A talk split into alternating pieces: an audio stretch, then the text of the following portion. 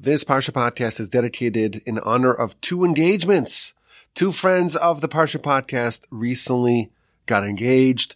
Long-time listener and dear friend Noah Katz, he got engaged to Hannah Baumgarten and Julian Kritz, a dear friend, and of course the son of our dear friends, Dr. Alan and Phyllis Kritz. He also got engaged to Sara Frank. We wish them a hearty Parsha podcast mazel tov wishes.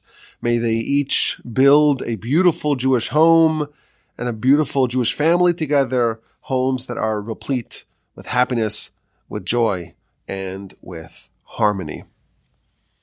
Before we begin, I want to let you know about a podcast that I just recorded, not on the Parsha podcast, but on one of my other shows, This Jewish Life.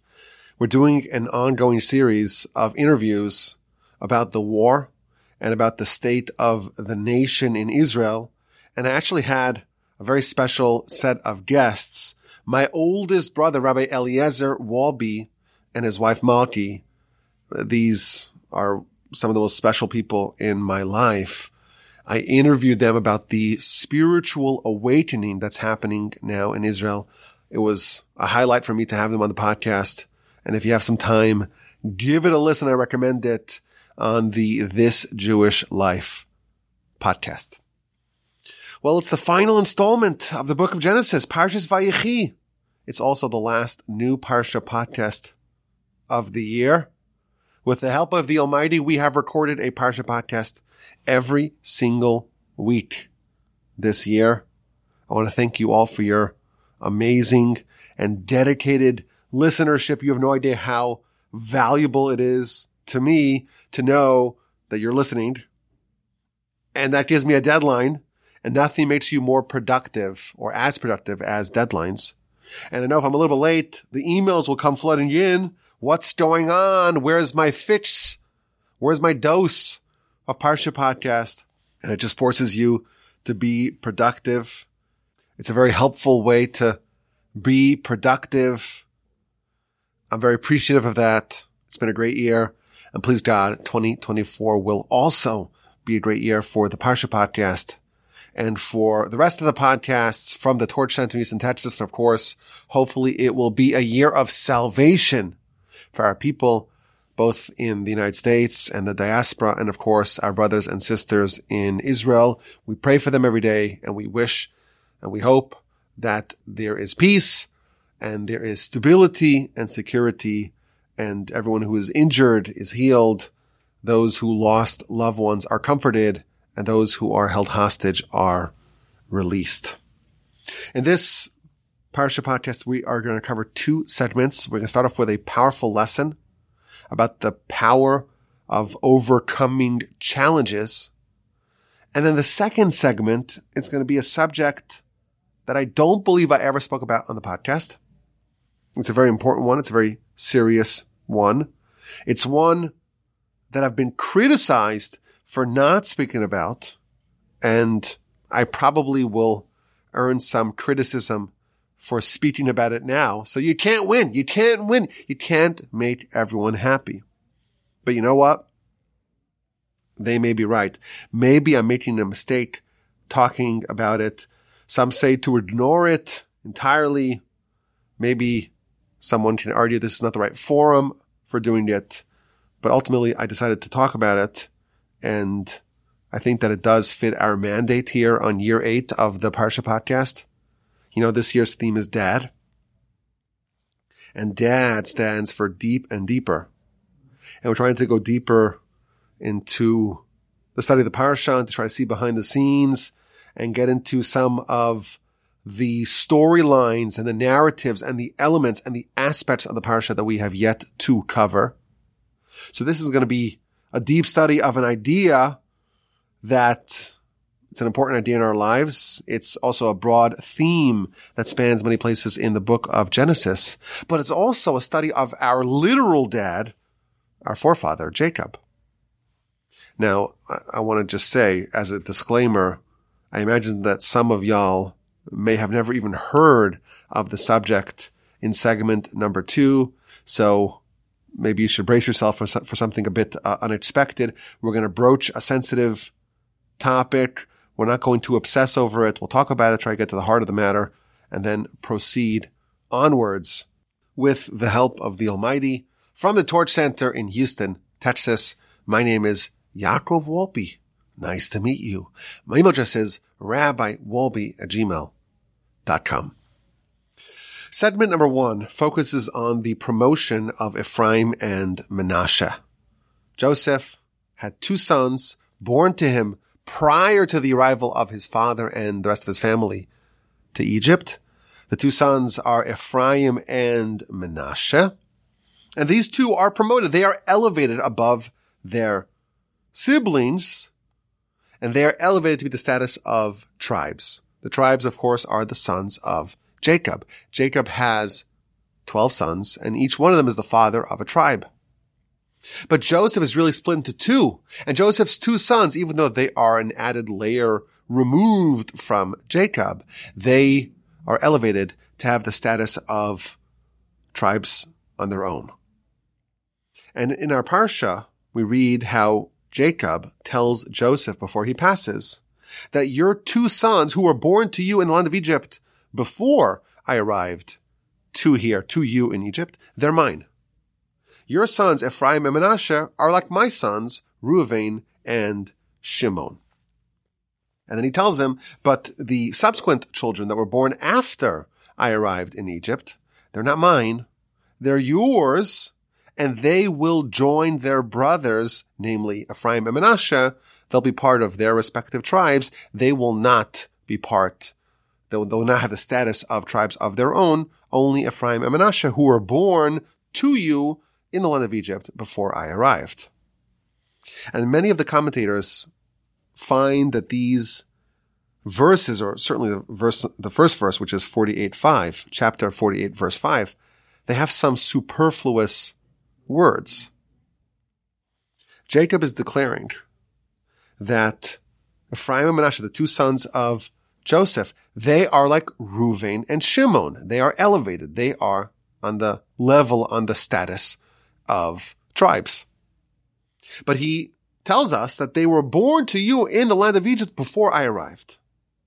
Whenever there are words in a verse that can be omitted and the verse will seem to tell us the same lesson, it should get our attention. Certainly after 12 episodes of dad year eight of the Parsha podcast, we should definitely try to start to notice these kinds of things. If the verse had simply said, your two sons, Ephraim and Manasseh, are, are mine, are like Reuven and Shimon, everything that we need to be told, we would know.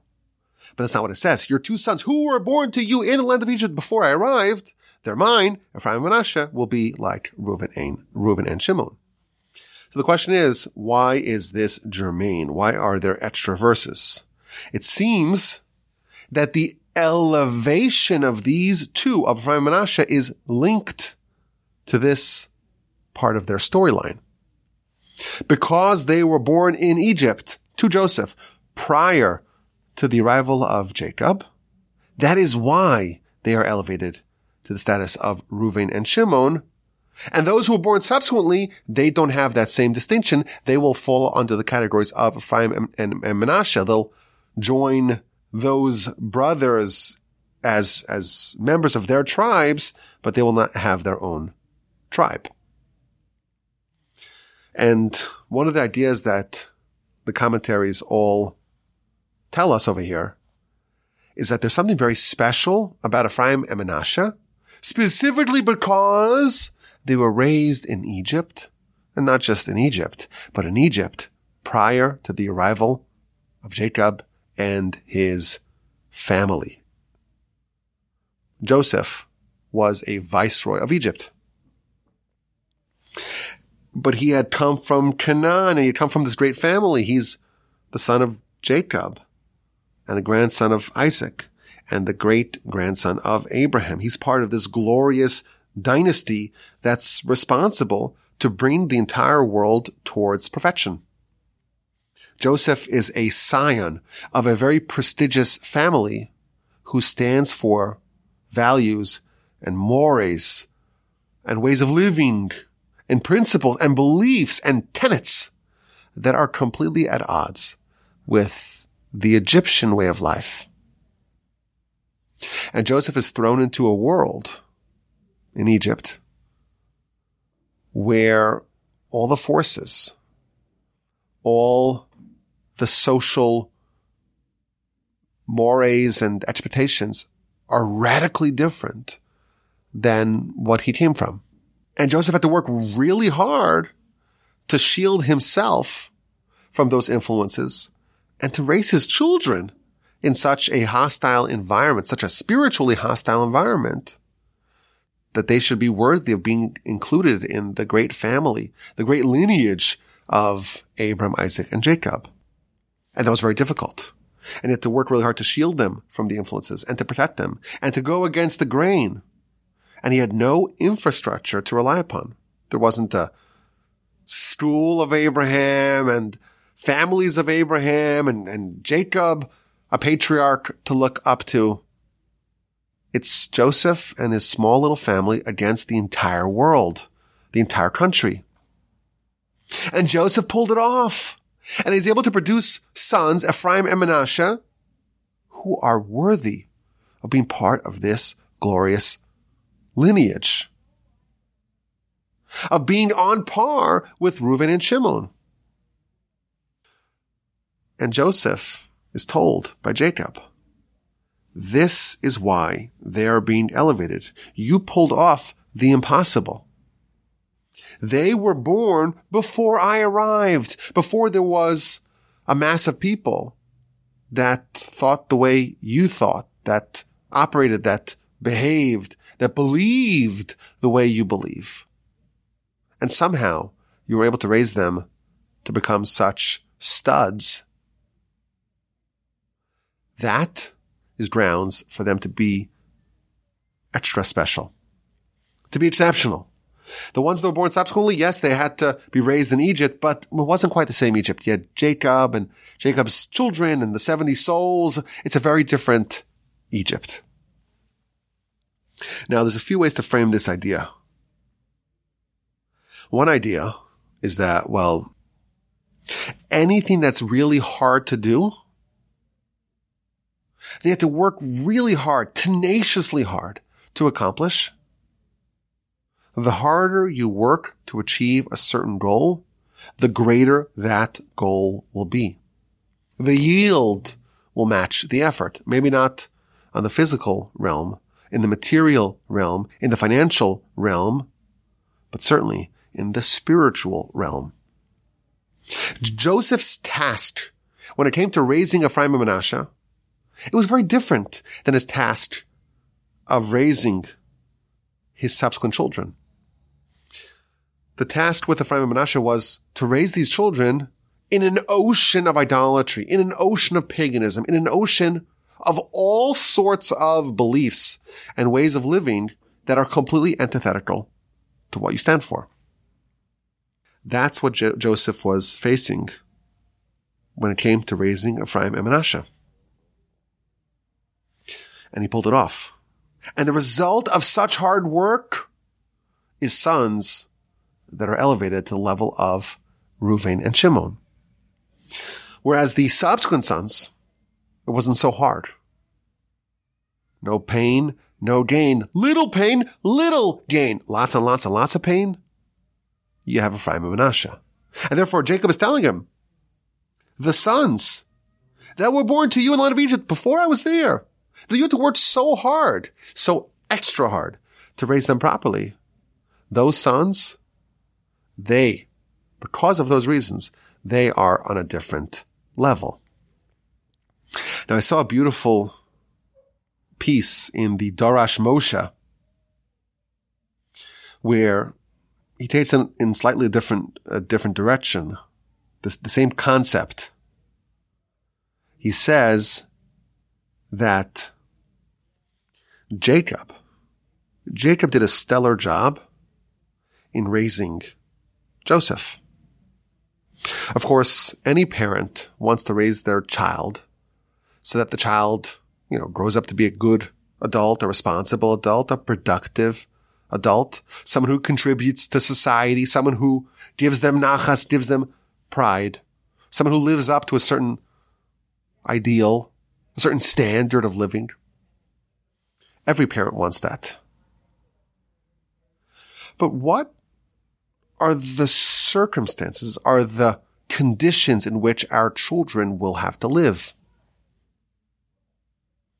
For most of us, we try to craft an environment for our children that's going to be conducive to the kind of ideals we want to impart in our children. So of course, as Jews, we want our children to know that they're Jewish and, and to be prideful about that and to live in an environment that encourages that, that exudes that.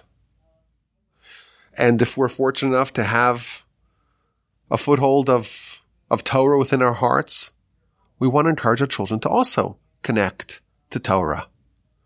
And we send our children to Jewish schools and we're members of the shul and we try to get them Jewish friends. Jacob, he very much instilled in his children the values that he stood for.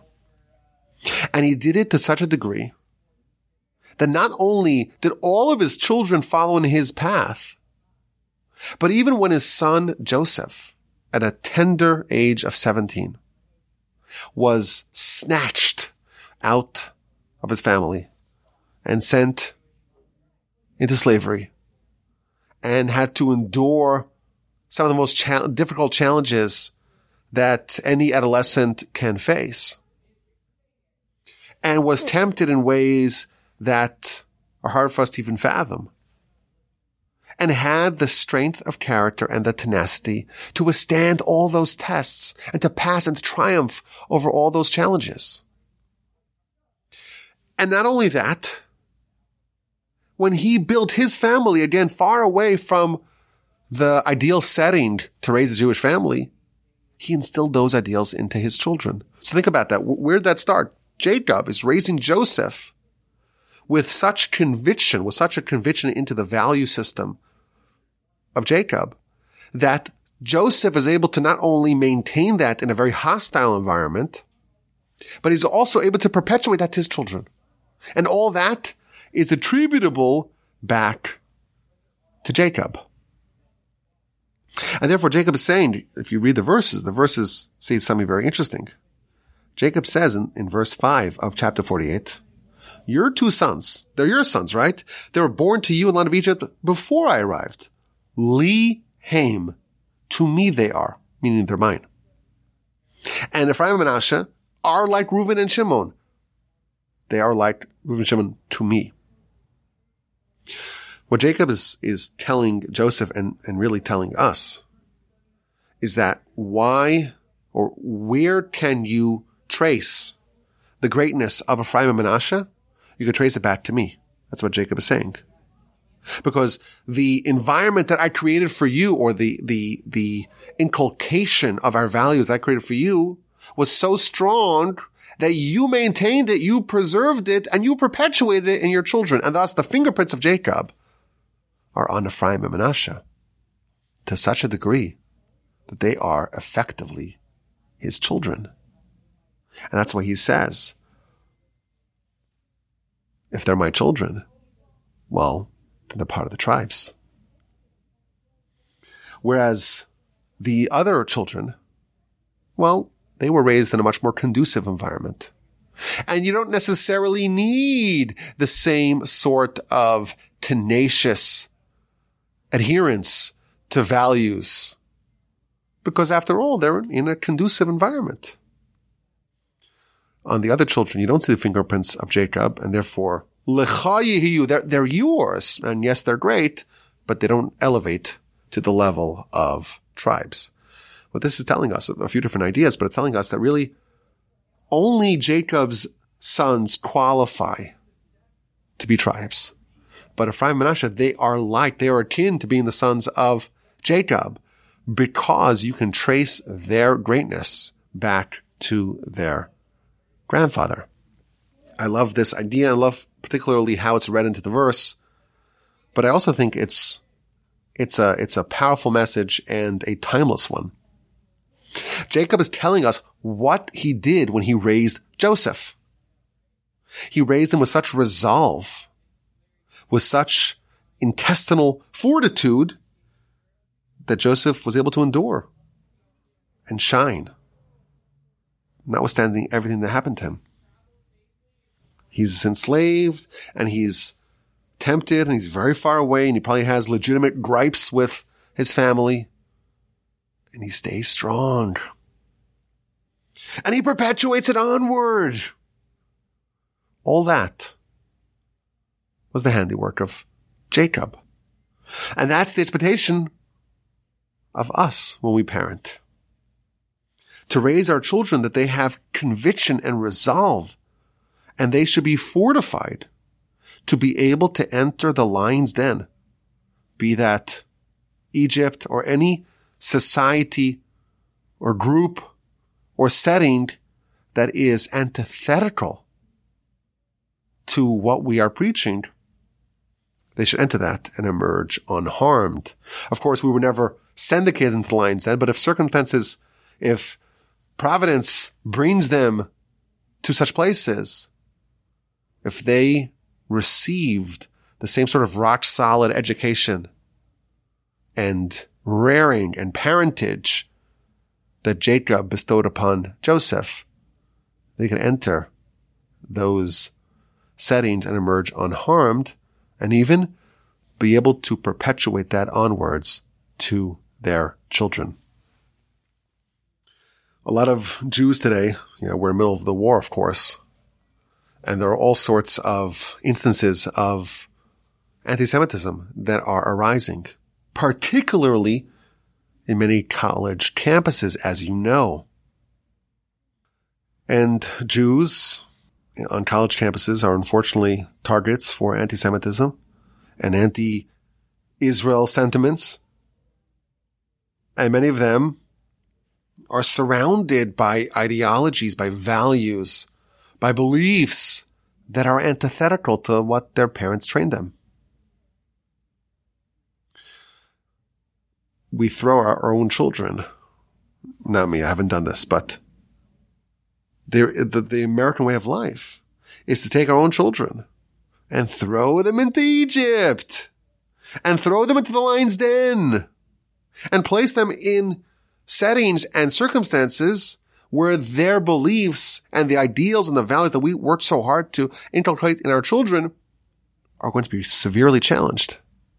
And we have to think about this way ahead of time. Way ahead of time, we have to find ways tactics, and strategies to inculcate our values so deeply that notwithstanding whatever winds, whatever maelstrom our children are thrown into, that they don't get sucked into the vortex, that they maintain the resolve of Joseph to not only continue on and to not be swayed and to not succumb to what they're going to be exposed to, but to also have the resolve to pass that forward. I thought it was a very particularly beautiful lesson. It's a topical one for us today and uh, a very uh, important one to think about as parents and as educators. Okay, let's begin segment number two. And we'll start off with a verse in the Parsha, chapter 49. Jacob is on his deathbed and he wants to bless his sons and he blesses them in order with Ruvain beginning first. So Jacob summons his children and initially wants to reveal to them what's going to happen in the end of days, but ultimately he settles to give them just a blessing. And these blessings are very poetic, very beautiful, and very multi-dimensional. And he starts off with Ruvain, you are my firstborn. Kochi, my strength v'reishis oni, and the first of my vigor. And then he tells him, you were destined to be the priest, and you were destined to be the king, but you were impetuous like water, and therefore you'll lose out. Sorry. You're going to lose out. Uh, because you intervened, you got involved in Jacob's sleeping, setting, Jacob's conjugal life. Therefore, you, uh, defiled me to a certain extent, and therefore you will be demoted.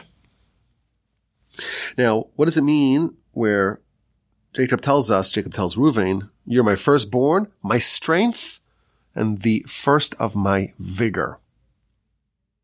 So Rashi says something very surprising. Rashi says that Reuven was conceived from the very first drop of biological reproductive fluid that ever emerged from Jacob's body. Because he never had a seminal emission in his life. And that's what it means that Ruvain is the first of my vigor. Because he emerged from the very first drop of reproductive fluid that was emitted from Jacob. Now this is fascinating on its own. We know, of course, that on the wedding night that Jacob got married, he was under the impression that he was with Rachel because Laban had done the switcheroo. So the night that Reuven was conceived, Jacob was under the impression he was with, he's with Rachel. Turns out in the morning he discovers he was with Leah. Very interesting. But if you do the calculation, how old was Jacob at that time? So Rashi at the very end of Parshas told us, tells us that when he usurped the blessings, he was 63 years old. And then he spent 14 years studying in the Academy of Shem and Ever. And then he worked for seven years for the rights to marry Rachel. So you add these years together. 63 plus 14 is 77 plus seven. He's 84 at the time. And our sources tell us that Jacob had not had a single seminal emission until that point. Now, it's already established earlier in the Torah that God does not like wasting seed. The idea of misallocating this very precious fluid that's an idea that God is very displeased with. You recall chapter 38 of Genesis. Judah had two sons, one named Er and one named Onan, that died because they spilled their seed. The verse says so explicitly about Onan, and Rashi points out that it says that Onan died because he spilled the seed, and he also died. So it doesn't say he died, he also died. And Rashi tells us that means that he died for the same reason as Er did. Er and Onan, the two sons of Judah, died because they did what was evil in the eyes of Hashem. They spilled their seed. This is an amazing idea. The Torah tells us that the, the sons of Judah, two sons, Er and Onan, they were evil in the eyes of God, which is a very, very harsh description. And Rashi explains that they deliberately sought to prevent Tamar from becoming impregnated. Er didn't want to diminish her beauty. And Onan, because he was marrying her in the form of, of levirate marriage, he did not want, want children that would not be attributable to him. They would be attributable, attributed to his brother. He says, okay, we'll just, we'll skip out the children. But the verse tells us that this is why they died young. Now the Talmud when the Talmud speaks about this idea, this prohibition against spilling seed, the Talmud says that from the fact that we see Aaron Onan died for this reason, this tells us that if someone deliberately emits seed in a way that's not going to contribute to a uh, procreational setting, that is something that warrants the death penalty, obviously, because it happened to Aaron Onan. And the Talmud continues, well, it's, it's akin to idolatry. So the Talmud uses very harsh, very strong language about this idea, the misallocation of the procreational fluid. Now, of course, this is talking about the, the willful wasting of seed. And Jacob, we are told, he never had a seminal emission in his life, not willful, deliberate, not accidental or unintentional, until he's 84 years old at the conception of Ruvain. So this is an amazing idea, something we hear about, about Jacob. This is one of the hallmarks of Jacob. Now, it really fits into part of a larger theme in Jacob's life. Nothing with Jacob, nothing ever went to waste. Everything that Jacob did, everything that he had, everything that he said was purposeful, was accurate, was valuable. And I actually, I collected some sources from Genesis to demonstrate this. Uh, for example, the first thing we're told about Jacob, first thing is that when he was born, his hand was clutching the heel of his older brother, his twin brother, Esav. That seems like a nice family story for the family lore, right? Oh, how cute. He was holding on to his ankle. What does Rashi say? Rashi says, no, no, no. This is not just some nice little anecdote. This is a sign of the destiny of these two nations, these two warring nations, Jacob and Esav. That Esav will have the head start and it'll seem like he's about to triumph and Jacob will come and grab the ankle and ultimately win. This is again the, the very first thing we told about Jacob. And this is emblematic of lots of stories in his life that his actions or his words or his deeds seem to be random or, or that they may seem to not have much value.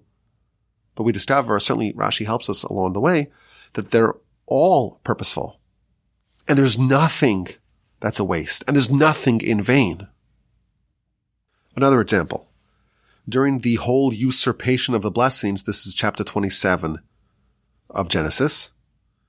Every time it appears that Jacob is telling a lie, Rashi painstakingly explains how it's actually no, it's not a lie. He's maybe brushing close to it, but he's not speaking in vain. He's not speaking falsely.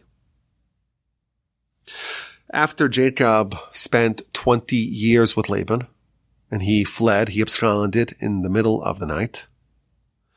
And then Laban pursued and he accused Jacob of all sorts of things, including the stealing of the Truphim, which is Laban's idol. And chapter 31 verse 32 of Genesis tells us that Jacob said, the person who stole it will not live. And the verse tells us that Jacob had not known that Rachel, in fact, stole it. And Rashi tells us that even though Jacob's curse, he, he had thought that it would not apply to anyone. We don't know what happened to Laban's Truphim. We didn't take it.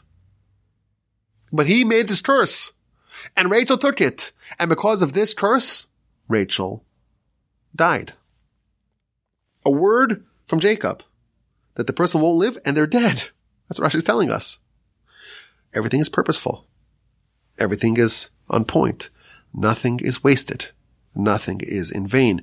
If Jacob levies a curse, that curse will hit and will cause damage.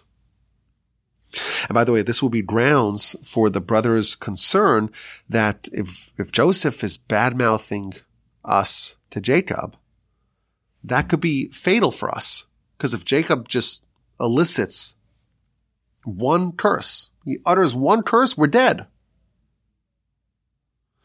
More examples. Jacob became in danger because he forgot some small judge. Again, the idea of everything being purposeful. There's nothing that's just extra. There's nothing that's wasted. Jacob tells Esav, I have everything. Everything is purposeful. Jacob again tells Esav, this is chapter 33, verse 14. I will arrive in Seir. I'll, I'll get to you. And Rashi explains he will get to him. Not, not, not in this trip, but that's the final destination of the Jewish people before Messiah.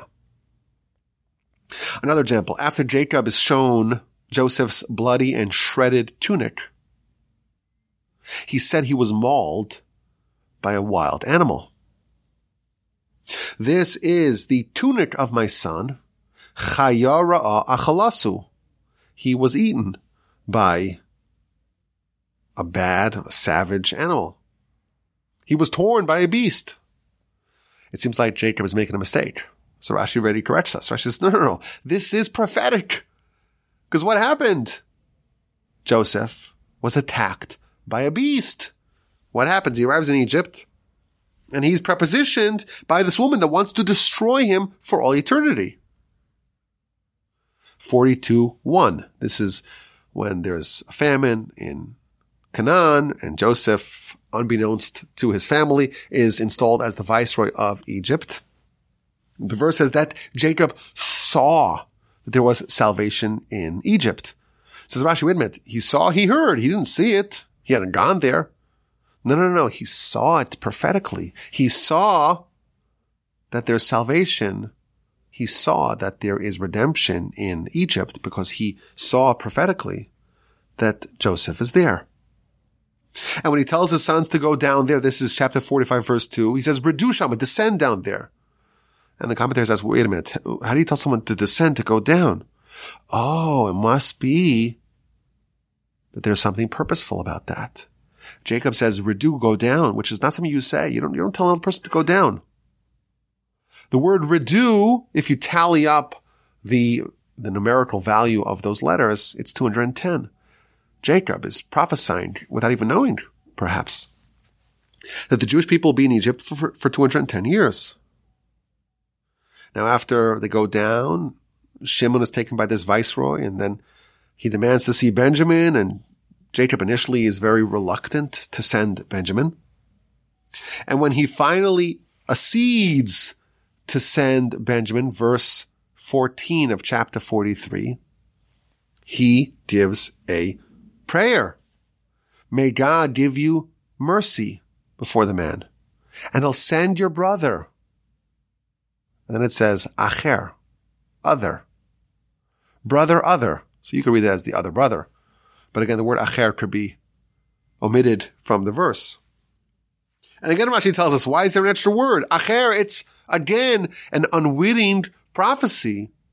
He's prophetically invoking the fact that the other brother, Joseph, will be redeemed. Again, this is a theme we see throughout the life of Jacob. No word, no action, no deed of Jacob is in vain. In our parsha, he's given two sons and he crisscrosses his hands and it's all calculated. It's all purposeful. The right hand has to be on Ephraim. The left hand has to be on Menashe. And Rashi tells us by the blessings that this idea of nothing in Jacob's life being wasted or in vain. This extended to his reproductive seed.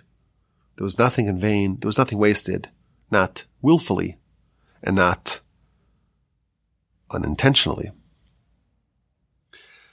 Now, what's not so understood yet is why is this viewed with such seriousness in the literature? What's so catastrophic about spilling seed? Why is it treated with such harshness in the Torah? Why are we told in the Talmud that it's, it's really a capital crime and it's tantamount to murder on some level or idolatry? Now, to be clear, the court will not execute someone for this transgression.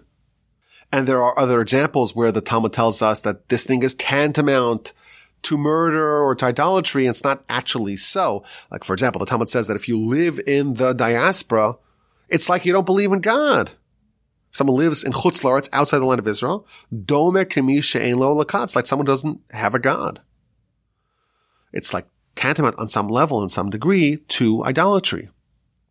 The Talmud says, well, if you're studying Torah and you interrupt your Torah study, it's a capital offense. Of course, it's not an actual capital offense. It means that on some level, in some degree, in some dimension, there is an overlap between a capital offense and interrupting Torah study. But why is this so important and why is it important for us to know?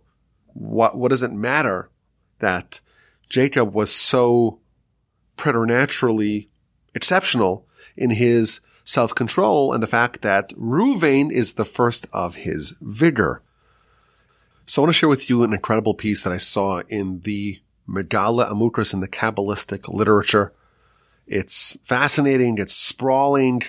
It's absolutely ingenious. But of course, it's very cryptic as all his pieces are. And some of the ideas are a bit ambiguous or I couldn't understand it with absolute clarity. So I'm going to share with you the way I understood them. And he starts with Jacob's lament to Pharaoh. When Jacob meets Pharaoh, Pharaoh says, how old are you? This is chapter 47 verse 9 of Genesis, last week's Parsha. And Jacob says, well, the days of my sojourns are 130 years old. They were few and they were bad. And they didn't quite rival the years of my forefathers in their years of sojourn. Of course, Jacob is complaining, but it's not, he's not simply kvetching, okay? There's nothing of Jacob that is in vain. Absolutely nothing. And the Kabbalists tell us that the first 130 years of Jacob's life, that is connected to Adam and the rectification of Adam's sin. And they tell us that Adam was in the garden and he had Eve and he had Cain and Abel and we have the terrible catastrophic sin and he's demoted and he's diminished. And for Shabbos, he's still able to maintain some of that primordial light. But then Shabbos ends and he's plunged into darkness. And Adam was very despondent and depressed. And then he discovered fire and we try to kind of channel that with the Havdalah. And overnight he's terrified because it's all dark. Maybe light's lost forever. And then the morning happened. Sunday. What did Adam do on Sunday? What did he do after he's booted from the garden? So the sources tell us that he entered the waters of Gihon. Gihon is one of the four rivers that depart from Eden, chapter 2 of Genesis, verse 13.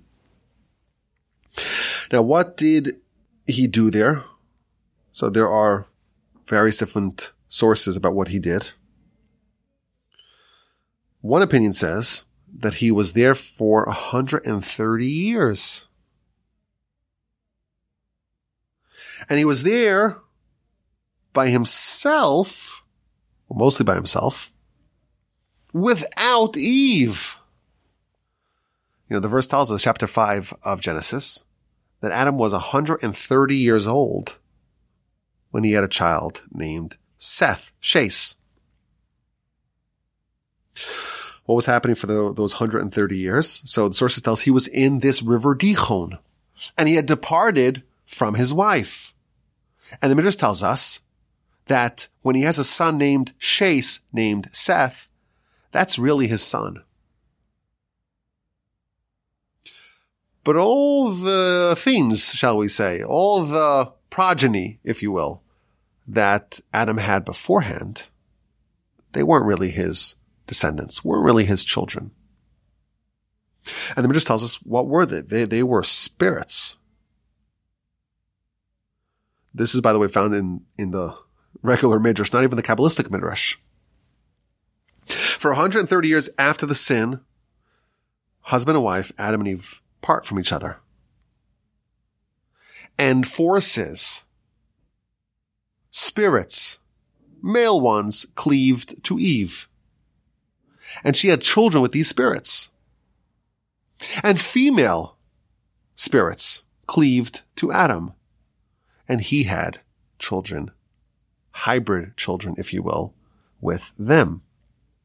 This is what the sources tell us. For 130 years, Adam was not with Eve, but he was still producing children of sorts. And they explain that the seed of Adam, it was in fact captured, but it was not with his wife Eve to produce holy children, it was captured by all sorts of impure forces. Specifically, his first wife, whose name I will not pronounce because we're told not to pronounce it, but she's called Lil for short.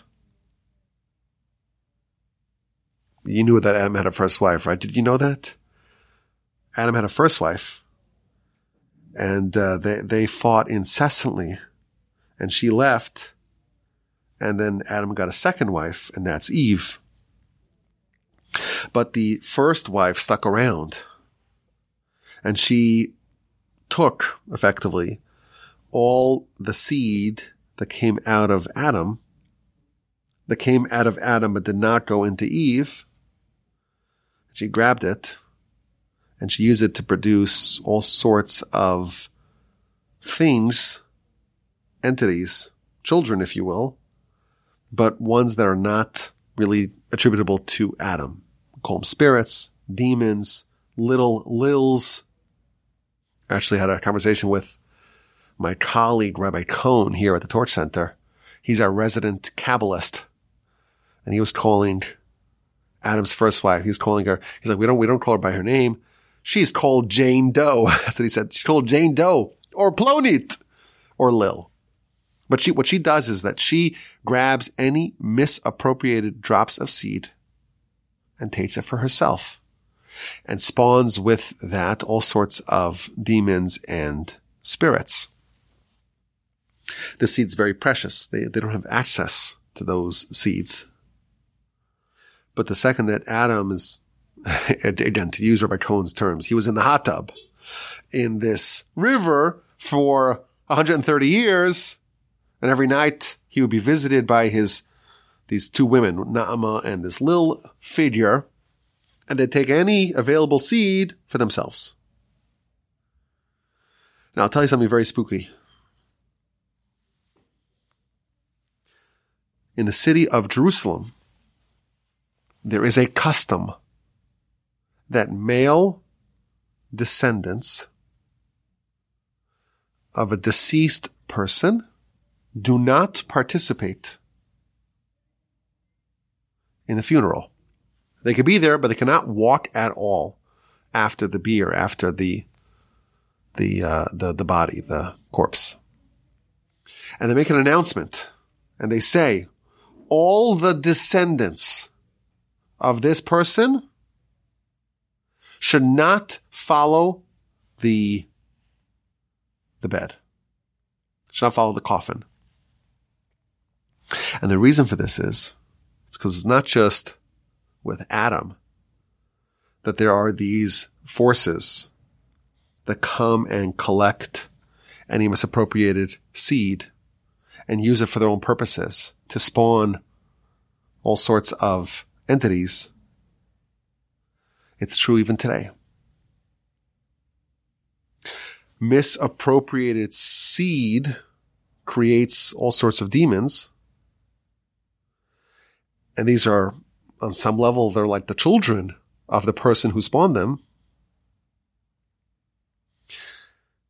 And the reason why we don't want any of a person's descendants, at least the, the custom of Jerusalem, we don't want any of the descendants to follow the bed and we make an announcement, they make an announcement that none of the descendants of the deceased should take even one inch, one step past the coffin. It's because we don't want all those other children of this person to follow him. They're from that seed. It's collected by the lils, if you will and it spawns all sorts of forces that we cannot see and we cannot appreciate. But those forces will terrorize. This is what the sources say. They will terrorize and cleave and not allow that person to leave, to go to their place of resting. And as a way to circumvent this, they make this blanket announcement that none of the descendants may follow. And that includes the descendants the way we think of descendants. and the descendants that are totally invisible to all of us, but are now visible to the deceased. That's been pointed out, by the way. If you look at our Parsha, Jacob dies. And who follows his bed? All of his sons. By Jacob's funeral, they did not make this announcement, and the commentaries tell us because Jacob is the one person that's completely invulnerable to this, he did not have a single misallocated drop. Never. So he is impervious to this. Everyone else, not necessarily. So Adam was separated from his wife for 130 years and had some misallocated seed and that was swooped up by the first wife and was created into all sorts of spiritual demons and spirits. And really this is two problems. Problem number one, that there's the sin of Adam. Problem number two, what about all those souls that are now captured or trapped in these hybrid forms? And by the way, when I spoke to Rabbi Cohn, he called them hybrids. I'm calling, I'm using his terminology. Uh, and he's like, we're not talking about the hybrids and, and what they're all about. Maybe that'll be for some other Parsha podcast. Now, Jacob was 130 years old when he arrived in Egypt, and he tells us that his years were short and difficult. The Kabbalists tell us that Jacob, thanks to his superlative holiness, he spent 130 years in stunning purity, and thereby he fixed, he rectified the 130 years of Adam in the hot tub in the river with his sin. This is a major theme, by the way, in our philosophy that Abraham, Isaac, and Jacob, they are the rectification of Adam. And we spoke about this on some of my other podcasts. I don't know if I ever spoke about it on the Parsha podcast. I feel like I did, but I don't remember. I have to speak to the official archivist. Now you recall, perhaps, when Jacob usurped the blessings from Esav. Isaac is blind and he smells his garments. And he says, behold, the aroma of my son is like the smells, like the aroma of the field that was blessed by God. This is 27, 27 of Genesis. And Rashi tells us, what, what does this mean? Wait, the, the clothes that Jacob was wearing, it was hunting garments. And it was made out of goatskin. That's not known for its pleasant aroma. So Rashi explains that the aroma, the scent of paradise, of Gan Eden, of the Garden of Eden entered with Jacob. Jacob is someone that embodies the fixed version of Adam. Adam when he was still in the garden, before he become all corrupted. Adam before his sin. That's the aroma that accompanied Jacob. For 120 years, Jacob is working on fixing the sin of Adam and he arrives in Egypt. And in Egypt, now it's time to fix not just the sin of Adam, but the result of the sin of Adam, namely those souls that are trapped in all those hybrids. The Jewish people are in Egypt for 210 years. It's like the word redu, descend. 210 years. Moshe was 80 when they left. So how many years were the Jews in Egypt before Moshe was born? Again, 130. So 130 plus 80 is 210. The Kabbalists tell us that all those souls were the souls of Adam or of, of descendants of Adam that had been captured by the dark side.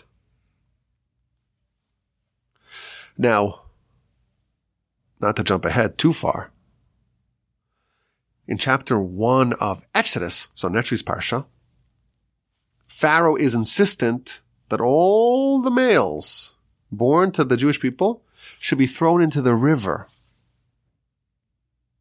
He doesn't want them executed in a different way. Specifically in the river. Why the river? The Kabbalists tell us that Pharaoh understood all of this. And he's a representative of the other side. And he understood where they came from. They came from the river. And he's trying to send them back to the river. But of course, Pharaoh was unsuccessful and those souls filtered through and were brought to their rectification. So we have 260 years, 130 of Jacob before the descent to Egypt, 130 in Egypt, and we fixed the sin of Adam, or at least one element of it. And right away Moshe is born. And the first thing we're told about Moshe, she has a son, Vatera oso kitovu. She sees he's good. This is the first good baby in 130 years.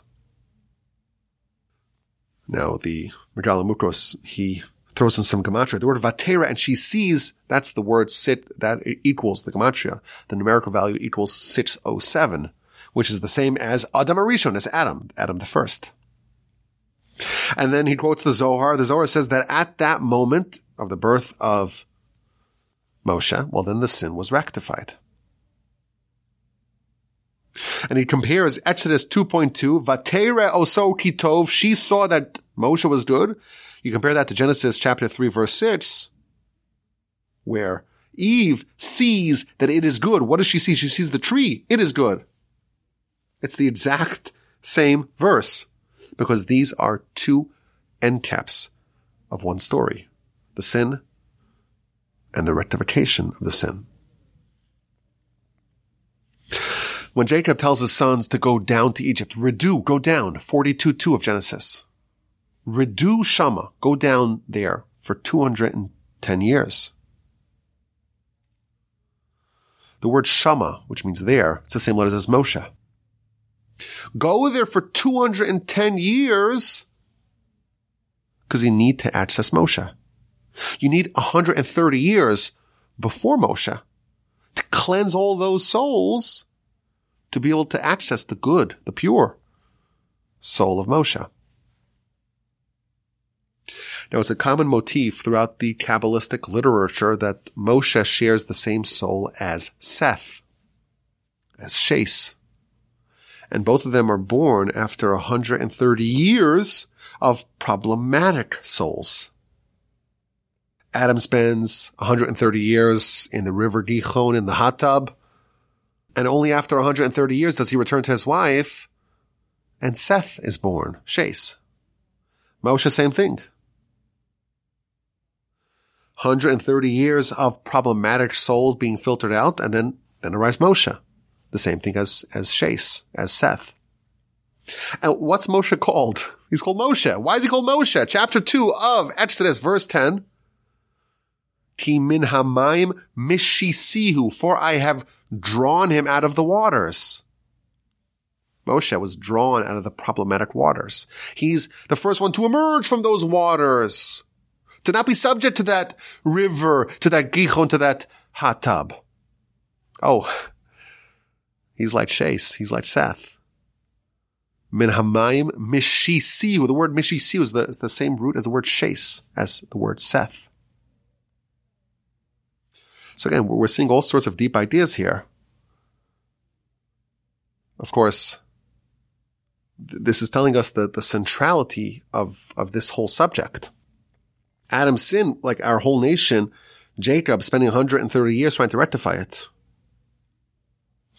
Now the Megaleh Amukos continues and says, well, it wasn't just Adam who was guilty of this sin. He brings proof that the flood of Noah had an element of, of this.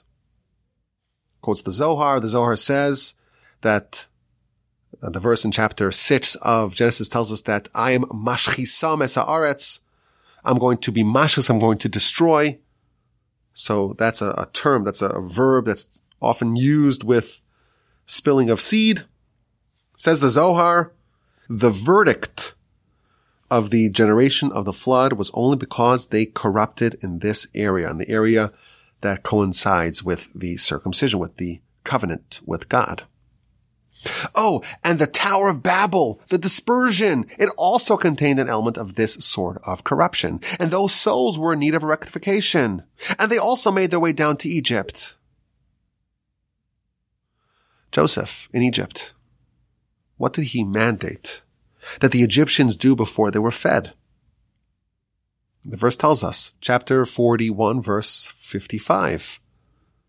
The people come to Pharaoh, and Pharaoh says, whatever Joseph tells you to do, do. And Rashi explains, because Joseph was telling them to circumcise. Joseph had a requirement. Before you give you food, you must circumcise. Why did Joseph want to circumcise the Egyptians? The Kabbalists tell us Joseph understood that these souls, they are the same souls from the generation of the flood and the Tower of Babel. And a way to fix it, if their corruption came because they were negligent in matters of, of protecting the sanctity of this capacity to mimic God and procreate, the way to do it is to reinstall, so to speak, the presence of God in that region to circumcise. Why do we circumcise? It's not for hygienic reasons. It's a pact with God to guard his covenant. And it's specifically over there to only deploy this superpower of ours that we can produce humans like God did. To only deploy it in permissible and mitzvah uses. Joseph sought to rectify the souls of the generation of the flood and the dispersal, and he did it by circumcising them. And those people, continues the Kabbalists, they who were cleansed by Joseph, they became the mixed multitude. So they, they joined the Jewish people eventually because they were grounded in this holiness that Joseph brought about. This is a beautiful essay, sprawling as I promised, but it teaches us, I think, some very useful ideas. First of all, it shows us the importance of this whole subject. So more broadly, we learned about the attribute of Jacob. It's, it's about truth. And it's about having nothing extra, nothing wasteful, nothing purposeless. Everything's purposeful. Nothing is in vain. And the fact that the first mitzvah given to the Jewish people is about this subject it's because this subject, this mitzvah really symbolizes what we're trying to do. Man was created in the image of God. I don't know what that means. There are, there are literally books written about that. Very thick books. Very advanced books. But on a very basic level, it means that there's something that we can do that rivals, that parallels, that mirrors God. Well, what do we know about God? He created the world. What, what does that mean? He, he created humanity. That's the purpose of creation. That's something that we can do as well. That's our superpower. That's how we can be in the image of God. And when someone wastes that, when someone misdirects or misappropriates it, then they're taking their superpower, their greatest capacity, their capacity to achieve transcendental and eternal greatness, the greatest gift from the Almighty, and they're just throwing it away and giving it to a harmful place. And that's the very first mitzvah, the circumcision. It's a, it's a pact with God to deploy this superpower in the proper way. And you know what? If someone is not in a pact with God in this area, well, they are submitted to the foreign god. To a different deity. And as the Talmud says, well, it's like idolatry on some level. And if this is what we're standing for, this is what we're living for, this is what our life's really all about. This is what Adam corrupted and what we're trying to fix. And what our forefathers did a lot of work to help us fix. And what our, the first mitzvah that we're given as a people the first Jewish mitzvah is, is about this. That shows that this, this is what life's all about. And if someone is ignoring this and not partaking in this battle and not working hard to preserve their bris, to preserve this sacrosanct superpower, well, maybe, maybe they're opting out of what life's all about here. So I promised you it's an important subject. It's an interesting subject, and it's one that I, I never, never really spoke about before. And I did get some criticism about the fact that I never spoke about it. But I'll tell you, there are different schools of thought about how to approach this. Some have the tradition to speak about it a lot. I was fortunate to be part of the yeshiva system. And the policy in the yeshiva system is to not really address it. But everyone really agrees that this struggle and this battle lies at the heart of our, our religious and spiritual life. Some people have a perception that, well, there's no way that you can control yourself in this area.